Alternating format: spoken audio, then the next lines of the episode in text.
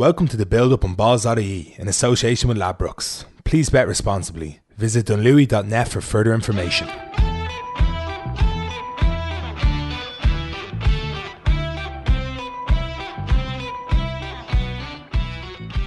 Uh, let's chat to Stephen Ferris about the Rugby World Cup. Stephen, I don't think any of us can. Uh, I don't think any of us has the heart to get into the Ireland and New Zealand game again and breaking down where it all went wrong. With it's been talked to death at this stage. But looking forward to the future, like where do we go from here? I suppose Andy Farrell has a big job on his hands. What do you think? Is the first protocol? What's the biggest task that he has to do to get Ireland ready for one the Six Nations, but also developing for the next World Cup in four years' time?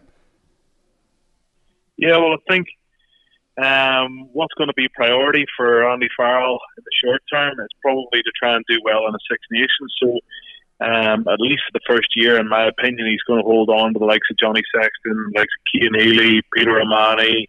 Um, you know, will somebody like Keith Earls hang around? Maybe. Um, I'm not sure that Rob Kearney will, will make Andy Farrell's cut for, for next year.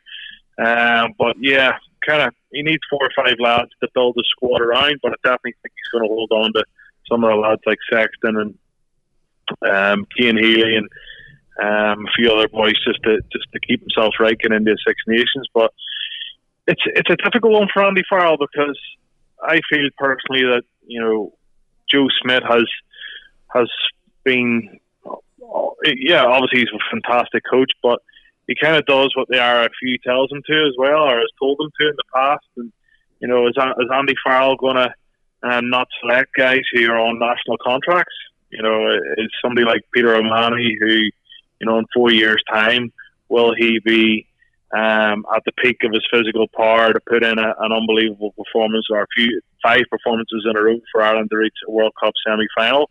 Um, probably not. So, you know, is he going to select younger guys who aren't on national contracts, who aren't earning the big bucks, or will the RFU dictate, you know, who they would like in that squad? Because um, you look at everybody in an RFU contract, and it doesn't really matter, uh, you know, uh, how they're playing and um, you know what their performances have been like or what their forms like. You know, they're they're generally getting selected. Um, so it'll be interesting to see what Andy Farrell does, and if he puts his foot down and selects more on form and selects more on uh, on ability of of the here and now instead of you know maybe going a little bit more on reputation, experience, and and um, you know if they're tied to the RFU or not.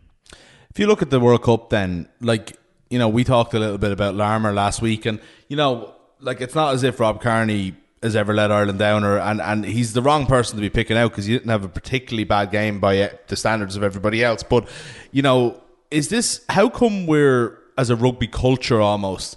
Oh, never the ones that will try something. So Joey Carbery can't play at 15 because he doesn't play there for his club, but it's okay for Beauden Barrett to pop into the best team in the world and play at fullback, even though he doesn't play there for his club. You know, how come? What is it? And you've been involved in Irish rugby your whole life. What is it about our culture that we never go for that kind of that you know that little bit of an off center idea or, or selection or phase, style of play or whatever it is that we're almost just incredibly conservative in how we do and select everything. Yeah, it's a t- it's a tough one to answer, and I, I, don't think that I have the exact right answer for you, to be honest. Mm. Um, I know I mentioned it the last week there in RTE that um, I feel that the, the, guys get into a World Cup, and it doesn't matter if it's Cian Healy or it doesn't matter if it's Rob Kearney, 1 to 15 or 1 to 31 in, in the case of the, the whole rugby squad for the World Cup. I don't feel that they play enough rugby in the lead up to it. Um, I think that uh, lads are aren't aren't match hardened when they're getting into having to play five, four, five, six, seven games in a row to win a Rugby World Cup. And I know I've said it loads of times, but like Johnny Sexton's played 280 minutes in 2019. Um, you know, what who's going to say that Johnny Sexton's going to play three 80 minutes in a row to win a Rugby World Cup final? The likelihood of that is probably zero to none. Um, and I feel that getting into a World Cup, yes, there are a few player or resting player protocol.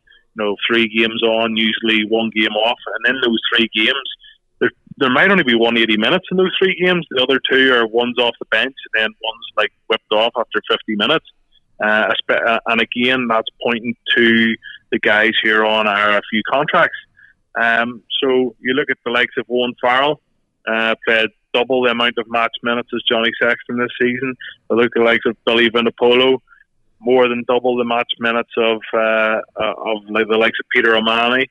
And you know, I think that filters down throughout the team. And I have, I'm all for the the resting protocol, but I, I think in the build up to a World Cup, these guys need to be uh, put into these bigger games more often. They need to play more rugby and they need to become more durable in the lead up to the Rugby World Cup because um, I think it showed that uh, England seemed to be getting better as the tournament went on, and Ireland seemed to be getting worse as the tournament's on.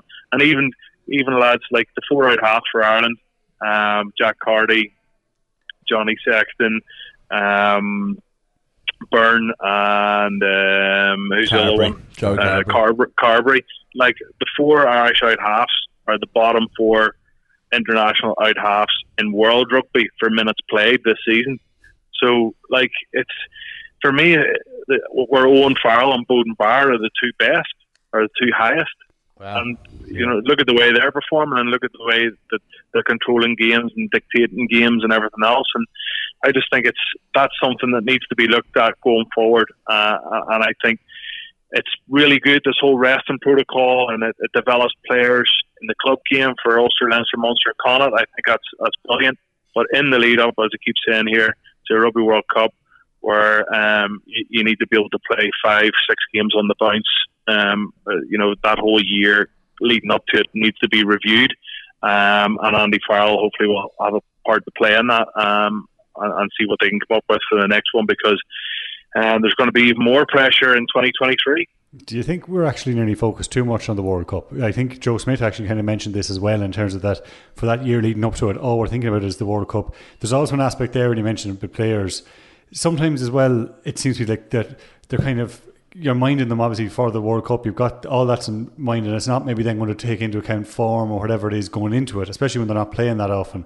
When you compare that to the likes of New Zealand starting lads at the weekend that having that many caps, we've seen that through other countries. Or even myself and Mick were chatting earlier on about Wales and the beat us in 2011, and you had the likes of Jordan or Priestland coming in who had hadn't too much experience before the war that year, maybe a year's experience, maybe a year and a half. Yeah. But that thing that like you don't really expect that with Ireland an awful lot. You know, it's that thing that I suppose again they've been afraid to take the risk and maybe too planned out and too focused on the World Cup too far in advance. Um, I probably disagree with you, Mark. I, I think um, every team in the competition is focusing on the Rugby World Cup uh, a year, eighteen months before it actually kicks off. You know, New Zealand, they live and breathe it in New Zealand. Um, you know, it doesn't matter if it's club game or international they're on their backs. They expect their team to win the Rugby World Cup. Like that's pressure, and they're going out and they're delivering. Uh, they've delivered for the last two World Cups, and it wouldn't surprise me if they delivered again. That's twelve straight years that they will have delivered if they if they can pull it off. Um, and I think Ireland, you know, Joe said, "Oh, maybe we focused too much over the last year," and you know, when it actually came around, we were, we were maybe overthinking it and everything else. I don't think you can overthink a Rugby World Cup.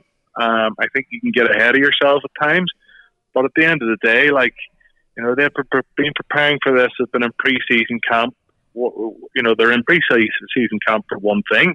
That's to win a Rugby World Cup. So, like, if there's anybody that's um, that's overdoing it or making the feel the, the players feel that um, it's got on top of them, it's probably Joe by putting on all that pressure by giving you know overload of information by you know just World Cup um, info constantly coming at them, and uh, maybe that's something that he's learned after this. But to be honest, I thought were, I know I've talked to you guys before about this. I thought there would have been a lot of lessons learned from 2015, um, uh, but at the same time, you know, we played Argentina in 2015.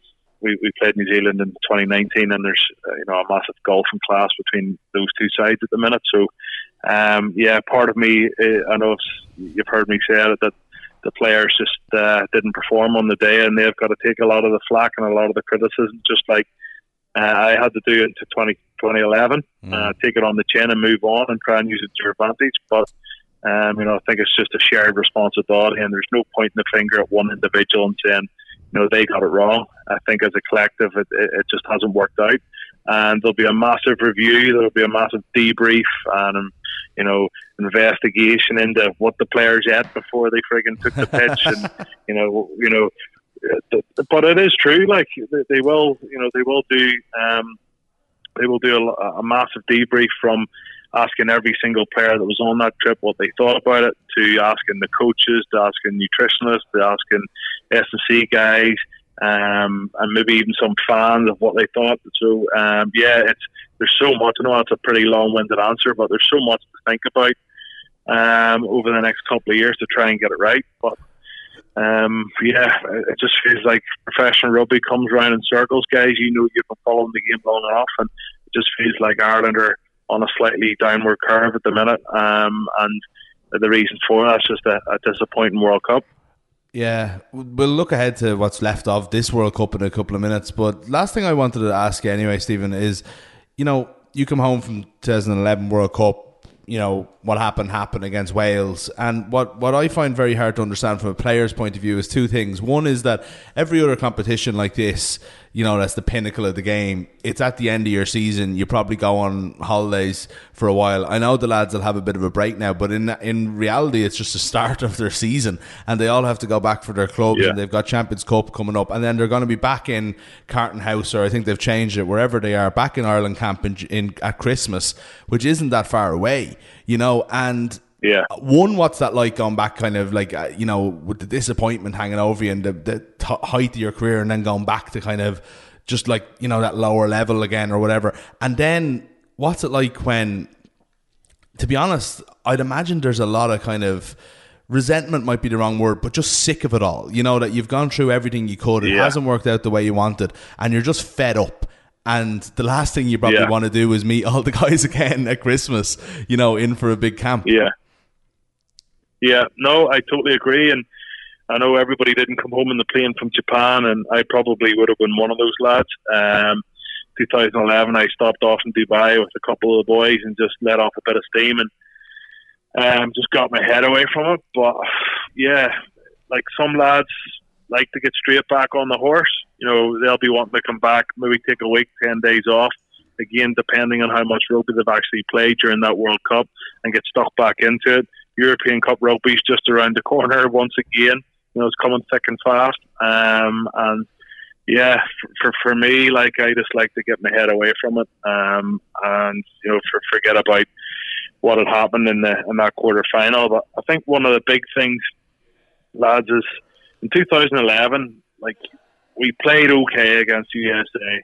We played fantastic against Australia. We completely obliterated Russia and we played very, very well and very street smart against Italy. It just felt like the whole way through the group, Ireland had one good game the whole of the World Cup, or you know, against Scotland. And it just felt like there was nothing going to come. Like, and I think that the expectation leading into that World Cup quarter final in 2011 was so so high. You know, it was so much higher, and yet we didn't get a, a hammering or a tonguing, as Eddie O'Sullivan said. But you know, we we did let ourselves down on that day, but at least we fired a few shots and uh, you know we had, we had opportunities in that game to, to get ahead, and we didn't take them. But there, it was it wasn't in the same manner as the way the lads were in this World Cup.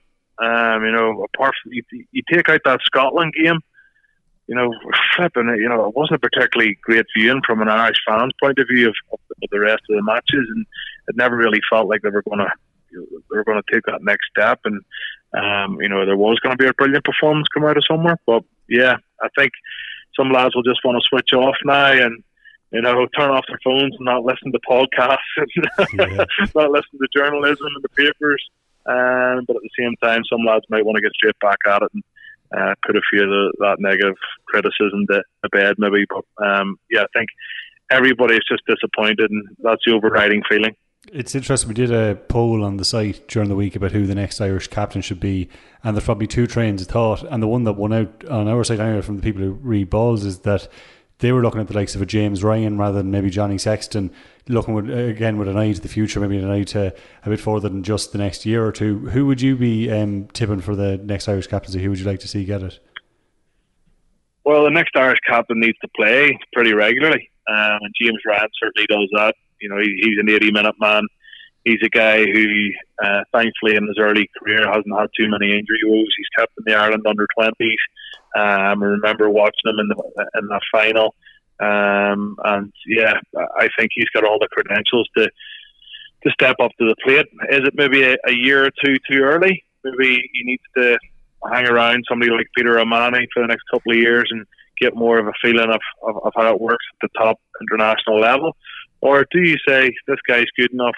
This guy's got uh, the leadership qualities that we want to take Ireland through to um, another World Cup in 2023. Um, me personally, I, I, don't, I don't think Johnny Sexton would be uh, the candidate.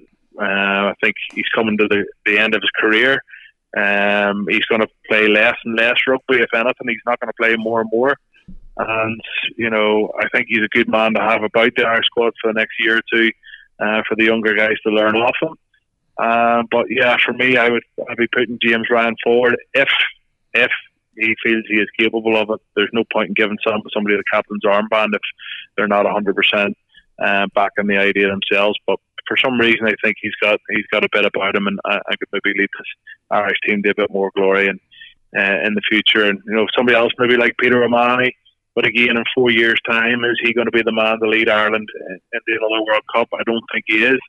So uh, yeah, I would probably agree with most of the, the people in the poll that voted and, and go with James Ryan. There we go. A nice positive note to leave leave Ireland. I can't. We haven't said that too many times over the last uh, the last few months. Uh, this weekend is, you know, it's hard for us to get our head around it a little bit, but it's actually an amazing couple of games. Uh, really, really intriguing battles, I would say. Uh, just looking at the odds on Ladbrokes here, England are nine to four. Uh, New Zealand four to eleven, and England with a with, it's a seven point handicap. So England are plus seven, and in the other game, then you've got Wales eleven to four, South Africa three to ten, with Wales plus eight on the handicap. Are we looking at a, yeah. another All Southern Hemisphere final to, to, end the tournament the way we started it? Um, I wouldn't be betting against it. Uh, I think before the tournament started, uh, I fancied New Zealand and South Africa to, meet each other again in the final. You did. It's on um, record on the show. You said that, yeah. It's on record. It's on record. I just think you know Wales, if they were had a fully fit team and a fully loaded team with the likes of Anscombe in there you know, Jonathan Davies in there, Navidi fully fit. He's obviously gone home. John Davies might not be 100% fit. There's a couple other guys that look like they're glued together. So um, I know I really fancy uh, South Africa to, to, beat that handicap. I think that they're, they're going to win by more than eight points. Um, I just think Wales last week didn't show me anything that to say that they're going to get up for this going to get up for this semi final. Um, they look really deflated um, and you know really got out of jail against France. Um, France weren't uh, weren't particularly good in that second half. Shot themselves in the foot with the red card, obviously, and um, were pretty disappointing in, in the way they tried to get clear their lines off that scrum in, the, in that final moment when Ross Moriarty get over for the try. So I really fancy South Africa to get the job done. And they seem like a fit bunch of lads who, you know, are playing six, having a six-two spread on the bench bringing on loads and loads of power and, and physicality, and especially when this Welsh outfit are getting tired and sluggish uh, and really lacking that energy that I keep talking about, I think South Africa will suffocate them in the end. The England match, I think, is slightly different. I think England's attacking ability, the way they, they, they, they go out the back and have runners from deep, um, they will cause problems.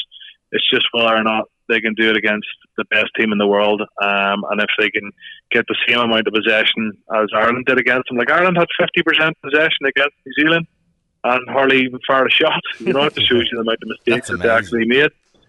Amazing, like amazing. Um, so if England can get 50% possession, plus they have a really good bench to bring on, the likes of Joe Marler to come on, um, you know, the the back rowers as well. Who, you know, England really play with five back rowers with Itoje, Lawes, Curry, Underhill, and Billy Vunipola. Like it's five guys who carry ball, who are good over the ball, they're physical, um, and you know, really put in a shift for them. Um, they, they definitely have the capability to, to cause an upset. Do I think they will cause an upset? No. Um, but I, I think that seven point margin is is you know it's it's pretty tight. I, I think it might be might come down to a few a couple of fewer points than that. Okay, great, interesting. So we'll go with England with the handicap and South Africa with the handicap, but you're prob looking sticking Yeah. with your pre pre tournament prediction of a New Zealand South Africa final. Yeah, yeah, no, I think it's. I just cannot see Wales pulling out uh, a ridiculous performance to beat South Africa because that's what it's going to take. And if South Africa turn up with a with a mindset that they're just going to steamroll them and they're going to get through to a final, then you know they might put in a similar performance to Wales did against France in the quarterfinal. But uh, I just think Rassie Erasmus will will have these boys cooking and um, that they'll do a job on on um, on Wales, where the other one is a lot tighter to call. Um, and you know what? It wouldn't surprise me if England threw up a huge, huge upset uh, and put them out. But as I say, lads, I'm sticking my guns and I'm going for a, a sneaky New Zealand win. Good stuff, Stephen. Thanks. We should uh, hopefully be able to enjoy the weekend now as neutrals with no pressure on us trying to hope Ireland do something. Uh, no pressure. Exactly. Thank you, Stephen. No worries. Cheers, lads. Speak to you soon. What, Mark? I'm sick of talking about Ireland. I like. I mean, it's it's Stevie was brilliant. He's really fascinating, and I mean, we talked about it on the show, and we talking to Brent Pope, you know, uh, tomorrow, and like all of those conversations are really fascinating and really good. But I just find myself reliving it. It's like post traumatic stress disorder every time I have to go through it. It's exactly what I was. I was thinking exactly what Stephen was on about there, which is like in 2011, the 27 was a disaster, but it was a disaster, disaster. It was like Jesus, what's going on here? 2011, you had the probably my favorite Irish rugby game, still nearly of all time, the Ireland Australia Yeah. game. Um, We and topped the group for the yeah, first time, Stephen played yeah. a massive role in that game. All right, there was the disappointment, then come the quarter final against Wales, but it was a good game as well. We just you know didn't get over the line. Then again, you fast forward to 2015, you had Ireland against France, the team falling apart around them, the tears of Ian Madigan. What a win! And again, go out against Argentina and lose that game was a massive disappointment, but you did something. We built up both Yeah. times to those quarterfinals, which ultimately deflated us. Yeah. But at least it was a build up. Whereas this was just a Yeah. real grey tournament. It was it was it was neither a complete disaster. Mm. Well, it probably was, but you know, it wasn't like we weren't going out struggling to beat Namibia. Like Yeah. it was, you know, that Yeah, we, yeah, we it wasn't as bad as to 07, yeah, yeah. Um, but we just there was nothing, and that game, the, the, the game against New Zealand perfectly summed it up because you had the build up to it, which was the Haka and the fields of Athenry, and you're like goosebumps. This is incredible, and then just nothing. Just nothing, exactly, yeah. And look, it's interesting actually, even just looking to this weekend and like leaving Ireland behind us finally, and talking about like you know Stevie's bets there and stuff like that. Is like there's a part of me that thinks, hold on a second, we're underrating New Zealand because of how shit Ireland were, but then I'm thinking. Well, actually, they could have done whatever they wanted in that game. It doesn't really tell you how they're going to play if England are showing up. Like England were way better than Australia. Like I picked Australia in a kind of a cheeky accumulator last week. That the rest of it came off except that. But like England were brilliant. You know, you have to be honest and say like they're going to be a completely different prospect. And the funny thing is, then you're thinking, Jesus, our New Zealand that was a warm up for New Zealand. Yeah, And that's a sad situation for us to be in, where we're basically. Do you remember we talked last week? Is like if, if if everything had gone to plan in the group and New Zealand were playing Scotland, they wouldn't even be considering the game. They'd just be thinking, right, this is a good way to get us pumped up for the England match. That's what Ireland ended up being, yeah. and that's grim. It is. Well, look, we, I love how we started receiving. We're not going to get into all this about how bad Ireland have been. Sorry. It does kind of come back around, doesn't it? Yeah, somehow. But these games this weekend, they are. I think England have a, have every chance against New Zealand. They, um, I, I think it's like New Zealand might pull away in the end, but it is teed up to be a brilliant game. South Africa and Wales. It depends. Like South Africa struggled for a long period against Japan. You know, this the first half was a was an incredible first half of rugby to be only five three at half time. Yeah. Um, both of those games on Ladbrokes, they also have a price boost. So if you're having a flutter of the weekend, you'll uh, you'll get price boost boost odds on both the games. And of course, if you are having a bet, be sure to gamble responsibly and visit dunlewy.net. I want to ask you one more thing. Is there any part of you, as an Irish sports fan, that wants England to win this weekend? No, No, me neither. I was trying to convince myself that that's the way you should be because New Zealand are two-time defending champions and it's somebody knocking them off their perch and it's a breakthrough.